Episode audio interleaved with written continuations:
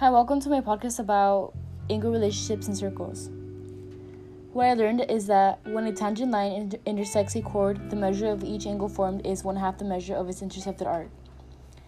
And when you have angles inside a circle, the measure of each angle is one half the sum of the measures of the arcs intercepted by the angle and its vertical angle. When you have angles outside of a circle, the measure of the angle that is formed is one half the difference of the measures of the intercepted arcs. Circumscribed angles are angles that have sides that are tangent to a circle. I also learned that the measure of a circumscribed angle is equal to 180 degrees minus the measure of the central angle that intercepts that same arc. So that's what I learned. Thank you for listening to my podcast. I hope you enjoy listening. Bye.